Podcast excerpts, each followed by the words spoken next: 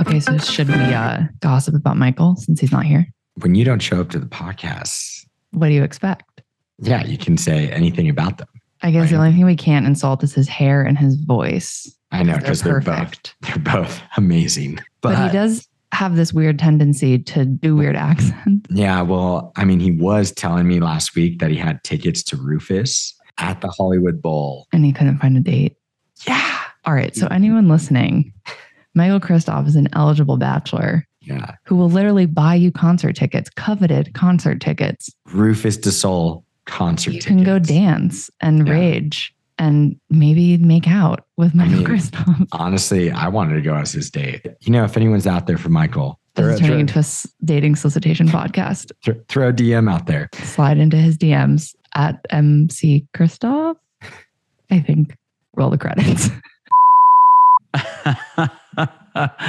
oh, this is ripe for parody. You know, you miss one podcast episode, and all of a sudden the gloves come off, the knives come out. My colleagues don't even know my Instagram handle, which is at MCK Primes. And I just feel like I am being totally attacked here but also promoted in a weird way. And that's super genuine of them. And oh my God, guys, thank you so much. Welcome to an episode of Political Playlist Happy Hour, Sans Michael Kristoff. I don't know what kind of hack intro they're going to give you, but it ain't going to be our normal one. Here you go. Hope you enjoy.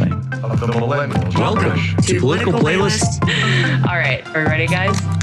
Happy Hour. Happy hour. We fucked that up so oh, bad. Hi, everybody. Welcome to Political Playlist Happy Hour. I'm Anna Muskie Goldwyn. And I'm Anthony Barquette. And that felt weird to have me say the welcome because Michael's not here today. But I will gladly take his place and say, uh, What are you drinking, Anthony? Well, Is it a martini? It's a martini. Yeah. Okay. I have um Oh God. Here this go. seltzer because I'm lazy and didn't like have any uh, like wine or even liquor or anything. But have you tried these Topo Chico hard seltzers? Oh, I love them. They're fantastic. Yeah. That sound effect. Um, I think they're the best ones. What the, what I love though is like the Topo Chico ranch waters and like actual ranch waters are so Yeah. popular now, and it's just Yeah. tequila and soda. Yeah. No, but I a- honestly feel like uh, you know, I, there's there was the hard seltzer like real era of like the white claw, the truly, blah blah blah. Yeah. And those always hurt my stomach after too, because there was all the I feel like the flavoring made me feel kind of sick. But the Topo Chico I actually think is my fave. So Yeah. Yeah. My stomach if would hurt after about like Topo Chico, yeah, absolutely. we're fans. My stomach would hurt after about eight, but you know, same thing. Think, yeah, very same thing. It's all it's all relative. Yeah. Speaking of hard things, though, there's some LA Okay, uh, yeah. local let's- politicians going through let's get into hard this. times, aren't let's they? get into this. So, as people may know, um, all three of us, Anthony, Michael, and I, have roots in Los Angeles. Michael and I live here currently. Anthony used to live here and is from Southern California. And there is some shit going down on the LA City Council that we just wanted to run through because we know that everyone listening doesn't live in LA, but this news is interesting and it's important to us. And hopefully, we, by talking about it, can set an example of how interested and involved you should be in your local politics. So here's what happened the president of City Council, Councilwoman Nury Martinez, was caught on tape, which was recorded a year ago, but released this past weekend to the LA Times with fellow council members Gil Cedillo and Kevin De Leon.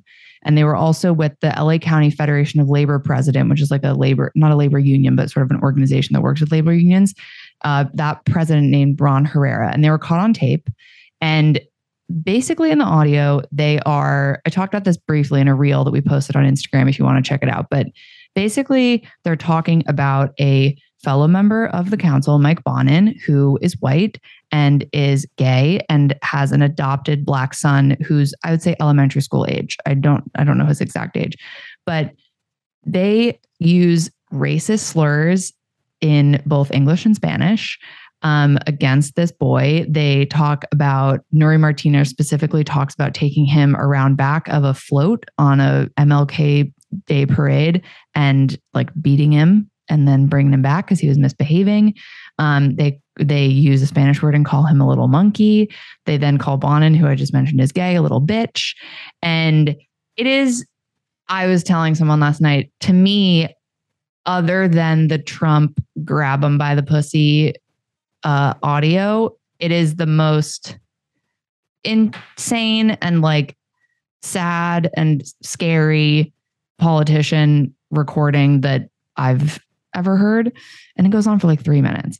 Um, and just some context of the conversation, they were talking about redistricting efforts in LA, which, you know, this idea can be applied all around the country. Basically, these Latino representatives, um, I'm sorry, council members were talking about trying to gain more control for the Latino community in the districts and how they're drawn, which essentially means taking some power away from a lot of majority Black communities in Los Angeles.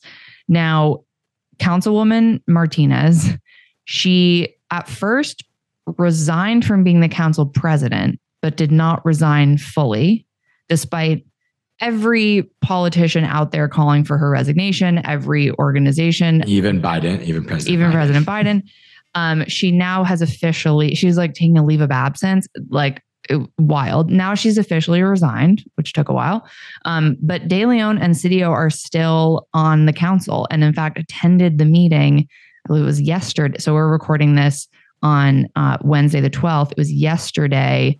They were at the council meeting. So my guess is that by next week, when this episode comes out, they will also be resigned. But who the hell knows? Um, I wanted to bring up something interesting for me personally in this is that it has a direct correlation to the council race in my district, um, where a more progressive candidate named Erin Darling is running against a woman named Tracy Park, who actually was endorsed by Nury Martinez, which at the time was obviously a big endorsement, but now is kind of causing her some problems. Tracy Park is taking a very different approach than our current councilman, Mike Bonin, who was the subject of this recording. Um, than he takes. He's much more progressive. She's much more moderate. In fact, she used to be a Republican. And, you know, it's interesting. Like for me, it's kind of made me have this new perspective on the way that we look at local politics, which I want to ask you about. But it just like really hit home for me of like, politics literally is local. This is a person that is not just representing my district in Congress, but like representing my district in the city is tied to this huge scandal that's going on.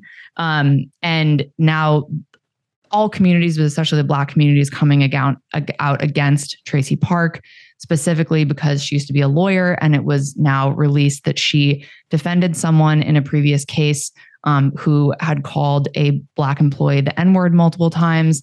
And this also is having an effect on the mayor's race, which is basically a black woman, Karen Bass, running against a white billionaire, Rick Caruso. But Rick Caruso's stance on this is that the broken city council is essentially a example of why LA needs an outsider as their mayor. So we'll see if that works. So what do you think of this? And specifically, um, I know I just talked for a long time, but I wanted to get through all of it. What do you think about the fact that words in this instance are driving so much chaos within a city and pinning Democrats against Democrats, pinning one minority group against another.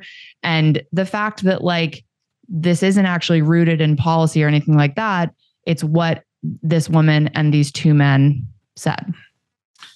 Well, you did just talk a lot, so Sorry. take a sip, Anna. Yeah, and a breath. Um, honestly, I love to see this happen. I mean, I honestly, I was Okay, well, you love to see it happen from like a repercussion standpoint, not that you love that people said it. no, I, I mean, what they said is terrible, horrible. A lot of these politicians who said that have been in like a version of office for so long. Yeah. So you're sitting there going, what the hell are you thinking? Honestly, like, I, and let's face it, LA is known as one of the most corrupt cities in, uh, at least in California, if not in the country. And all of the politicians there are in a really disgusting cesspool. Mhm. And it's great to see that some of them are finally getting, um, who have been there for a while, are finally just getting, you know, shown the door. Yeah. Um, and you know, un- un- unfortunately, it does shine a huge light on the mayor's race. You know, I'm not, you know, I think most of our politicians need outsiders to come in now because it is so screwed up. Like I said, LA is one of the most corrupt places ever. Um, a lot of these politicians need to go. LA is run by a lot of small little cities that are basically known as fiefdoms there. And the city councils control massive amounts of money and they have no history um, or uh, experience in being able to do that. Yeah. So I'm, I, as a politician today, I don't know how you don't think every conversation you have is not recorded. So if you're that dumb to be talking this way, then you you should be out. You're not Yeah, making the I right mean, decisions. My last note on it is like, unfortunately, I feel like there are a lot of people that probably talk like this behind closed doors. Of course. And I think that my hope is that this is a wake up call for people all around the country running at all levels of government, right? It isn't just Congress and the president and whatever that have to watch what they say. And it isn't just Democrats who say bad things or Republicans and vice versa. It just doesn't matter. It's like you should be held to a higher standard if you're in elected office. Not that we all shouldn't be kind, but like, you're a public facing figure. yeah. That I mean And you're representing people. I think that's the key is like, I go out there and I represent myself and maybe my family and my close group of people, you know, and me. but and you yeah, Yeah. i represent you Yeah. um but but like when i go out there if i say something that might offend somebody i can take responsibility for it or defend it or whatever and that's kind of just my prerogative but when you're an elected official and you're representing people your words are not just your own and i thought that's what was interesting about how it's affecting the race that i'm about to vote in for the city council is like your words do have this real trickle down effect that can like throw everything into chaos. Um, and I don't know, I keep reading all these things. It's like LA is now in a time of healing. Oh, I mean, my my just like favorite about this, and we should move on. Is LA City Council has been like there's so much corruption on there. Like Well, there's So a guy, like- what's the, there's an, one other council member who's literally being indicted. in, indicted. Yeah. Yeah. I mean, the su- supervisors are, you know, having their I, it's really the issue of the sheriff who's extremely corrupt. I mean, there's these cities called City of Industry, Vernon, Bell, Mhm. who have all been subject to major corruption. And I mean, for people out there listening, just look into their city councils and see Yeah. who these people are. yeah. They're literally And just who's backing them? and who's backing them. I mean, Yeah. it is a wild story. And if I was a reporter, I'd be all over these stories. Literally the Wild West. Yeah. But, anyways, that's a perfect segue to move on to what we normally do for this podcast is we uh we talked about three young politicians from our platform and we picked three of their tweets um, that have been in the last week um, and we usually guess them hannah does the best out of all of us because she's the smartest. I think you're going to guess mine easily this week. So, yeah probably i'm second and Michael's not here and he's usually the worst, although he Yeah. has been doing better. So yeah he has been doing better he must be studying. Yeah, let's hope so. Um, all right, There, you got gonna- one. I got one. Terribly sad news again today. We need to get criminals off our streets and make all of our communities safe. Crime continues to devastate families in Milwaukee. Okay. Um obviously Republican talking about crime. Milwaukee, Wisconsin. I'm gonna say Mike Gallagher. Close. Uh, Wait, who else is in? Bryan. Oh, Bryan Steil. Yeah, yeah. Uh, I knew that. I mean, that's an incredibly tough one to get. But I mean, what actually, I feel like, yeah, no, Bryan Steil would have been the better guess. for sure. Sorry, Bryan, I forgot you existed. Yeah, no, that I was going to say he's kind of one of those politicians on our platform that isn't super vocal, and you Yeah. kind of do forget that he does exist, which is why Which I picked. is also not great. Like, come on, Yeah, get out there more. Like, yeah. If we don't know who you are, no one else does. Uh, th- this tweet was in response to a 12 year old who was actually shot dead in Milwaukee. Her Oh mother God. is in critical condition. They were both, uh, you know, uh, getting the groceries out of their car when they were shot. Um, you know, the reason I picked this too is we're seeing a lot of crime out there. Um, I think every city is basically dealing with this. But I, I was really interested to see that Milwaukee reported the fourth highest increase in homicides Hmm. um, in major US cities this year, which is, you know, pretty crazy.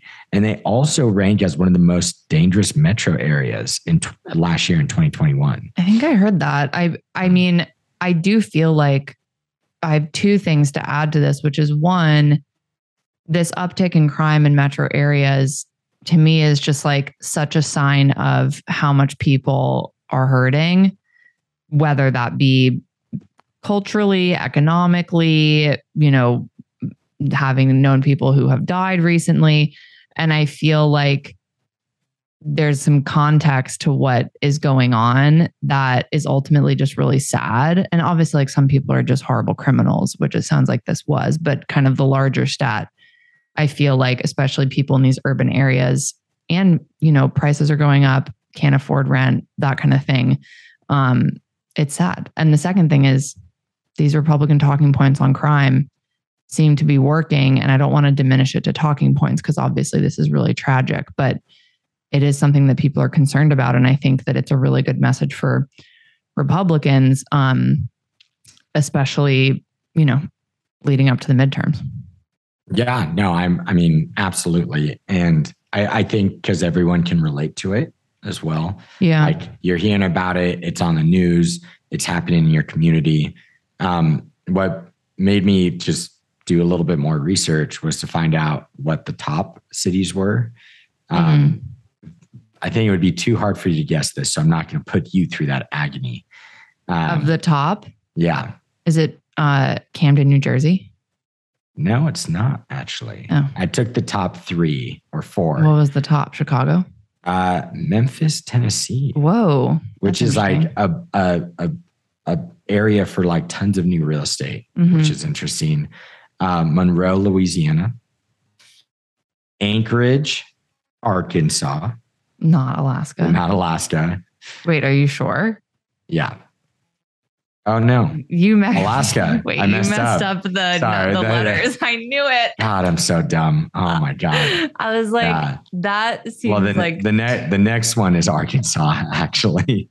All right, for let's just do a little education for everyone who might fall into that trap. What are the letters for Alaska? AK, And what are the letters for Arkansas? AR. Okay, Thanks, mom. moving on.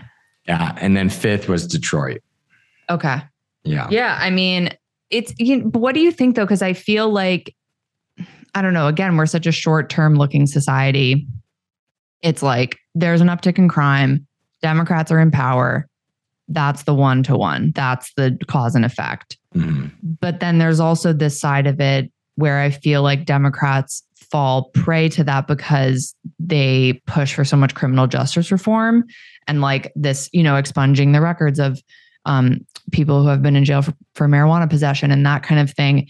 And I, I personally just have a hard time squaring it because it's like I, I personally believe in criminal justice reform. I think there's too many people in jail in our country, but I also see random acts of violence and Mhm. really feel for the fact that we're in a place where there needs to be something done about that. And maybe it needs to be more hardline than some Democrats want to put forth. Yeah.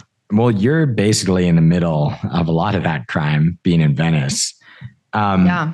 I don't like to move subjects so quickly, but my next tweet does kind of You're going to double this. tweet. I'm gonna double tweet because I'm a God. double tweeter. Um, Mm, that Mm, Could have you took a long time at the beginning, so That's I feel true. like I did my, talk for a long time at the beginning. I apologize. I got really, it's my turn I for the feel very passionately about this LA City Council thing. I think it's so fascinating. But anyway, they- tweet they number should- two. They should all resign. Um, tweet number two, and this goes hand in hand with what's happening on the crime side. This is going to be a tough one too. Mm, All Americans deserve comprehensive health care. That includes mental health services. People of every age, race, and socioeconomic status are affected by mental health challenges. On World Mental Health Day, let's increase awareness and acceptance for those living with mental illness. Oh my God, this is like so general. It could be anybody. Well, I will say this is because it's been mental health awareness week, I think, right? Yeah, yeah, yeah. Um, Which is why I chose it too. I wanted to shine some light. It's Yeah. on, uh, can you give 10th, me like a hint? A California. region? California. Okay. Ah, um, I gave that up easy. Well, there's a lot in California, so not that easy. Well, you obviously know what side it's on. but why not necessarily? I mean, I'm guessing it's a Democrat now that you said that, but I also don't think that this is like necessarily a Democratic thing to say. True. I would just say the first line was comprehensive. Oh, comprehensive. health. health care. healthcare. Yeah. Okay. Great, great, great. You're right. Um, I know I'm right. okay.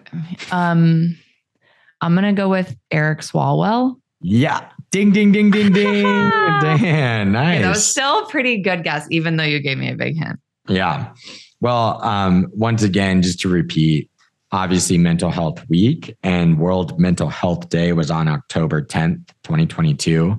Um, you know, I think this goes hand in hand kind of with the crime is like they have, you know, the world has seen anxiety and depressive disorders increase by more than 25% Wow. after the pandemic, which is just incredibly sad. And, you know, one of the main reasons is, and obviously a lot of, you know, mental health conditions have worsened because they were disrupted and people couldn't go. Um, but one of the main reasons, uh, 42% of Americans say it's because money, uh, because of money. Mm-hmm. And most of these people are looking at their bank accounts, including me, pretty low. Um, Yeah.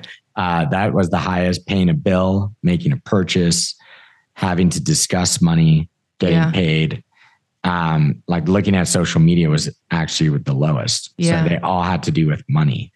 And, you know, Anna, you were sort of talking about it from this last tweet was, you know, these people are rising, you know, rental costs Mhm. right? Inflation going on. And I, I've always joked with my parents, I was like, you go to a, a restaurant today and grab a round of drinks, it's a hundred dollars. Yeah. It's twenty dollars a drink, you know, with Yeah. a group of four. Yeah. And you know, you know, we get, you know, shit on by older generations that we spend too much. But but there's no choice.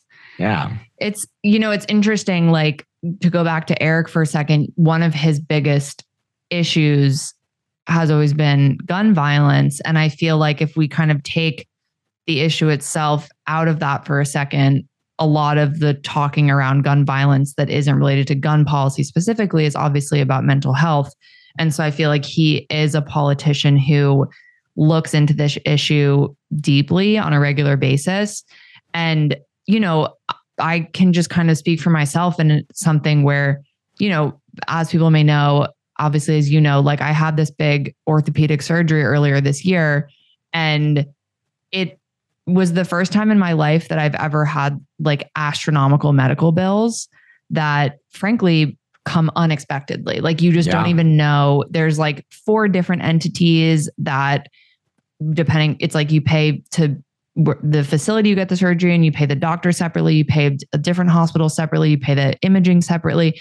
And you know, I I for the first time have really felt like I understand and have so much empathy for people dealing especially with ongoing health issues where the bills just never stop coming and like you know you need to get whatever the insulin or whatever the thing is that's keeping you alive.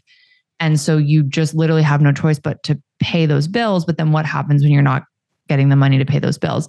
And i think that you know i just like send my heart out to people who specifically on the healthcare end are dealing with this because it's not going out to drinks with your friends. It's literally keeping your life and Yeah. keeping your health.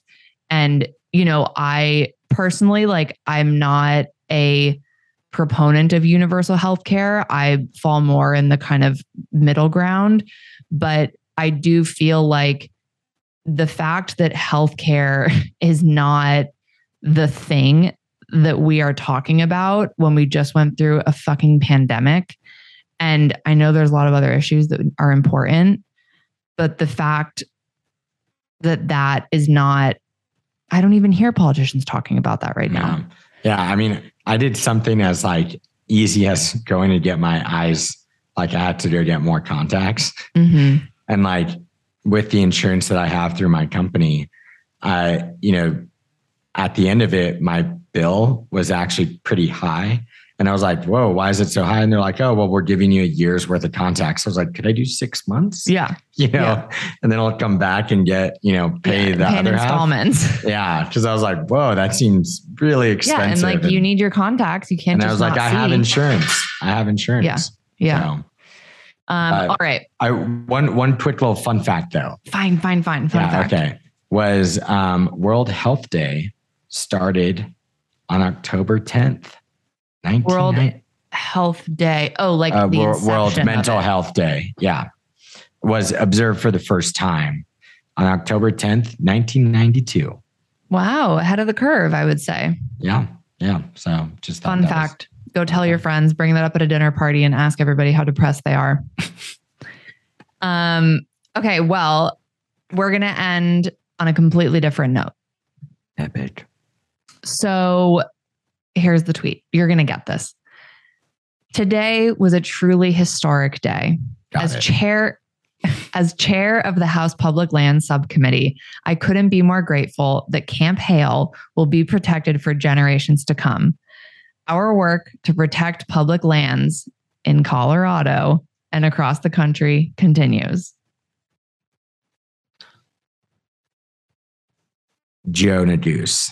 Ding ding ding. Oh God, I Maybe love when I'm right. Yeah. Um, yeah. So your current home state of Colorado had some pretty big national news this week because President Biden designated the historic Camp Hale, which was a World War II military installation used as training grounds, Hmm. as a national um, monument, or I'm sorry, national protected land.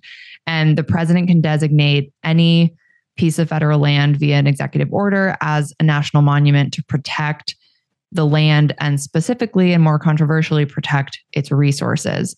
And this is legislation that has been around for almost a decade that Democrats have been trying to pass.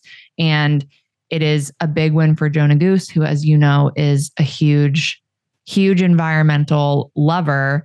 Um, and my question for you is that the Republican opposition to this really comes in the form of this is thousands and thousands of acres of land that has natural resources, specifically timber harvesting and mining potential that now we will not be able to use it for. So, hmm. what do you think?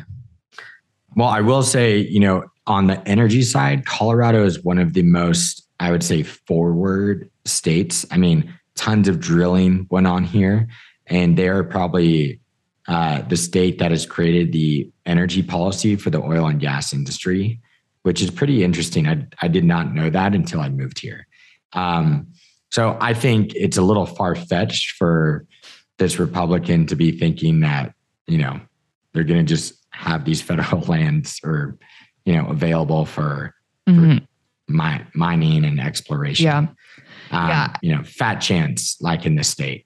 Um, I also want to just say I'm I'm fangirling a little bit because I might be going to this conference and I heard we'll be meeting with Joe Neguse. Oh my god! Well, you have yeah. to you have to take a video with him and like get a Oh, political oh, yeah. shout out. Yeah. No. Um, Amazing. So I'm really excited because I, I think he's definitely been one of those politicians on our on our site that's um, not a, that we all love, but also um, you know has surprised us as well. Yeah, and I think has like very very much very much potential, a lot of potential. I Yeah. promise I can speak English. I can. um, has a lot of potential in the Democratic Party. But on that note, you know, something that's interesting about this specific piece of news is that so he was there with obviously President Biden signing the um, executive order, also with Governor Polis, and then with the two senators, Senator Bennet and Senator Hinken, Hickenlooper.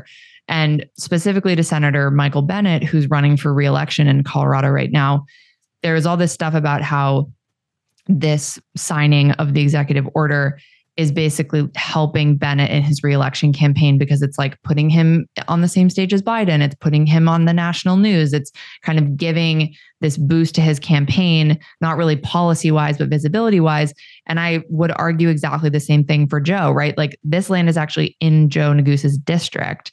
And so, you know, I think that he will get reelected. It's a pretty heavily Democratic district, but but I thought it was interesting this idea of like how them being just in a moment of news that has national significance can give someone like Joe Neguse, who's probably relatively unknown to a lot of people, this one moment, you know, behind the presidential seal at the podium to say something and be heard by the millions of people who are unfamiliar with him. Yeah. I mean, it's a huge moment, right? So it's pretty, pretty cool. Go, Joe. Yeah. And it's Joe you know, he- not Joe. Joe Neguse, well, I guess and Joe Biden in this instance, they were on the same team. Um, but yeah, I think that it's something that it just got me thinking of like, we always talk about how one of the reasons that we wanted to focus on these young politicians is that for the most part, minus a few of them, they're relatively unknown. And I think that this was an example of like, this is this is an example of how these people can become known. And this is obviously few and far between that there's going to be some like incredibly significant national news moment happening in your district. Um, and and I feel like it shouldn't be this hard for these promising young politicians to have more of a stage. Um, but in this case, you know, I think that it's good. And it seems like they've been working on it for a long time, over a decade, like I said, which is crazy. Awesome. And yeah, I mean, to your point about sort of what the Republicans are saying, you know, I'm not. I'm not convinced that this is going to be something that's going to like sink the timber industry. yeah. Um, but you know, so if you're in Colorado, go visit Camp Hale. Yeah. And uh, you know, speaking of being known, just one last shout out. Let's uh Michael Kristoff, he's single. Oh, we need yeah, to make right, sure he's known. Get Yeah. him, get him a girlfriend. yeah. So Michael's very open to the DM slides, um, as Anthony and I have both heard ad nauseum. And, you know, we just want to say that he deserves he deserves love. We all Yeah. deserve love, really. Um, but Michael's a smart guy. He's a good looking guy. He uh, makes Great a hair. mean makes a mean cocktail, and has a nice little one bedroom in Venice, California that could be waiting for you. Cheers. Is that too much? No. He's not here, so we get to do whatever we want. All right. Well, cheers to Michael. Cheers.